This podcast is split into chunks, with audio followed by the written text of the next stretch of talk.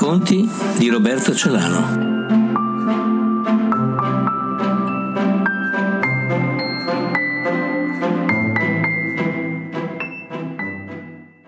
Titolo del racconto: Sigmund Freud e la rimozione.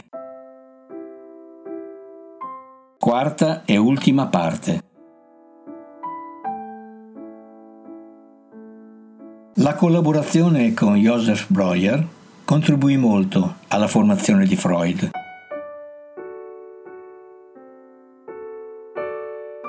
Nel 1895 Breuer e Freud pubblicarono Studi sull'isteria. Conteneva 5 casi clinici, fra i quali quello di Anna O. Al termine del saggio si poteva leggere di Freud Psicoterapia dell'isteria, in cui descrive una tecnica che in linea generale corrisponde ormai alla tecnica analitica.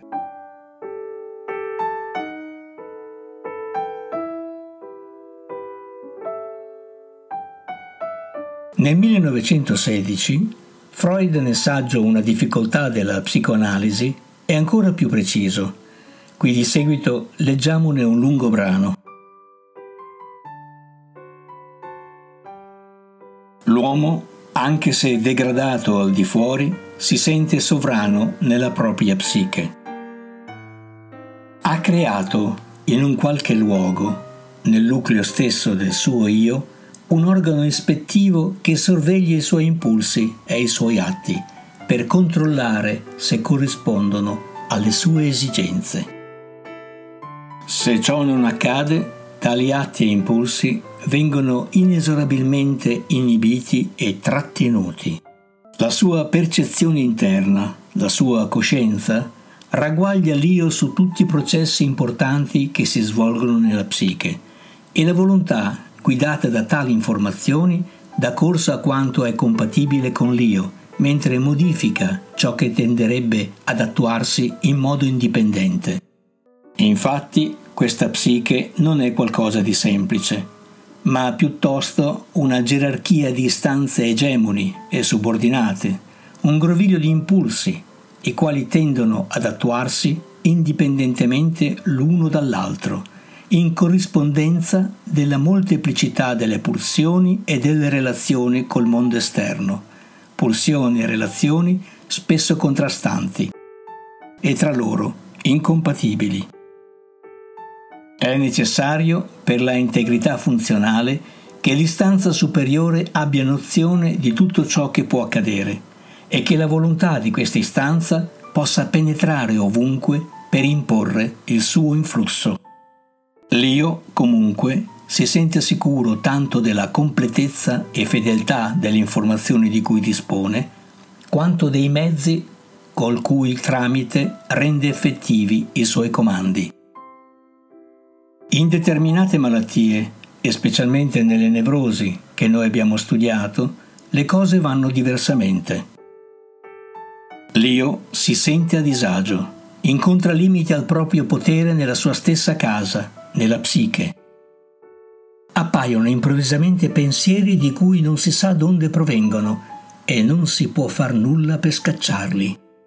Questi ospiti, stranieri, sembrano addirittura più potenti dei pensieri sottomessi all'io e tengono testa a tutti quei mezzi, pur già tante volte collaudati, di cui dispone la volontà. Non si lasciano turbare dalla confutazione logica, né li tange la testimonianza opposta della realtà.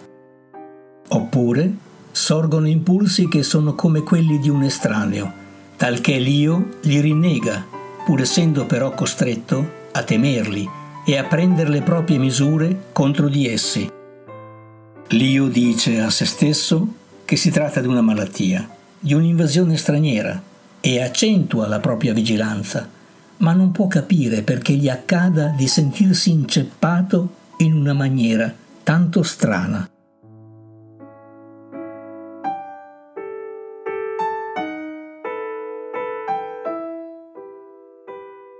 In una lettera a Wilhelm Fliess, Freud scriverà: «Devo sottolineare il fatto che le trascrizioni successive rappresentano il completamento psichico di epoche successive della vita.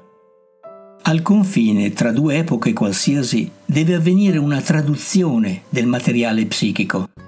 Io spiego la peculiarità delle psiconevrosi supponendo che la traduzione di alcuni materiali non sia avvenuta. Un insuccesso nella traduzione è ciò che clinicamente si chiama rimozione.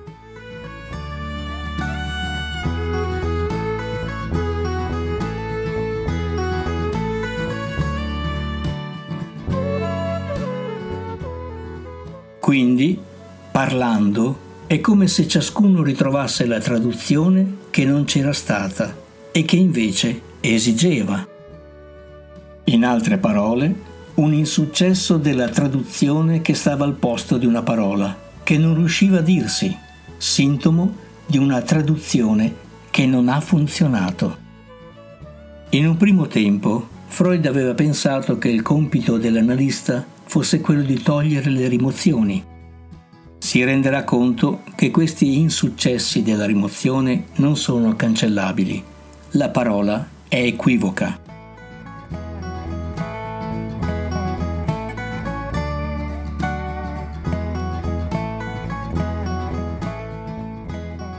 C'è un famoso esempio a riprova.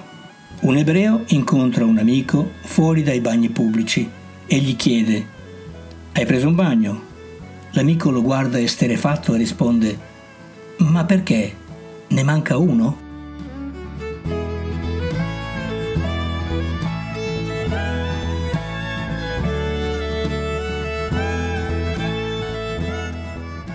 Questo è un errore di traduzione, in cui prendere nel senso di fare si sovrappone a prendere nel senso di rubare, fino a verificare che nemmeno nella propria lingua c'è traduzione riuscita.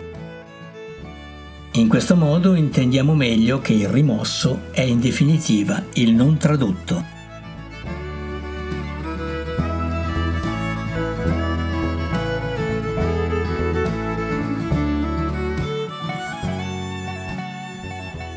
Freud si accorge appunto dell'inconscio, in quanto memoria non saputa, non perché dimenticata, ma perché procede da un errore di traduzione.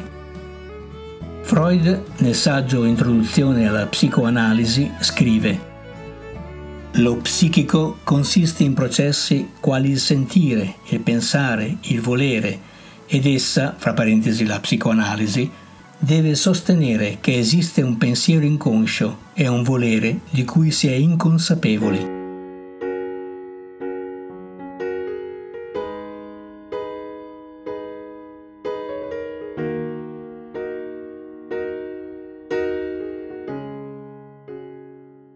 Per la cifrematica, l'inconscio è l'idioma, la logica della parola, di cui non sappiamo nulla perché non si è tradotta.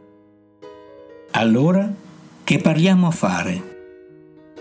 Ebbene, per tradurla.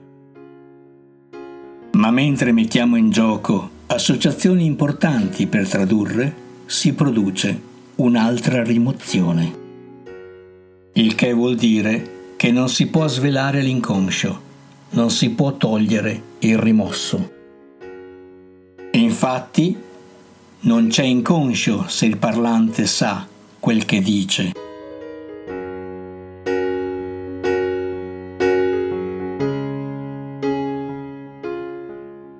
Per la cifrematica, la rimozione è funzione di zero, ovvero nessuna unità, nessuna possibilità di rimuoverla. Ma allora, a cosa serve l'analisi?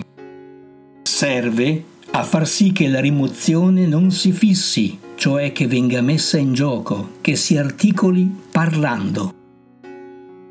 Se la rimozione si fissa, abbiamo per esempio la fobia, il feticcio, l'idea fissa. Insomma, le cose procedono di rimozione in rimozione.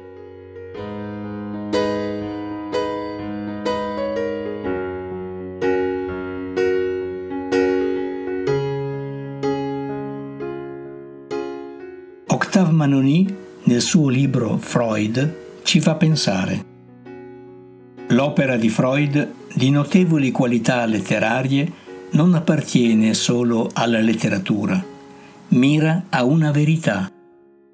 I commentatori di una tale opera possono scegliere tra diversi approcci, secondo la mira che ciascuno ha sul vero.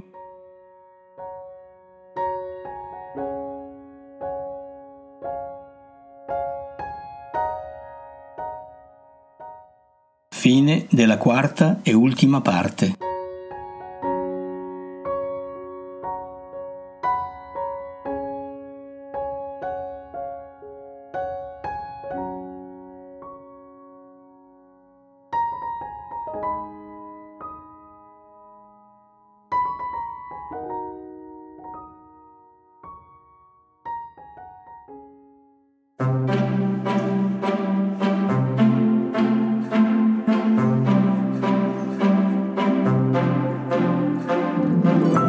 Racconti di Roberto Celano.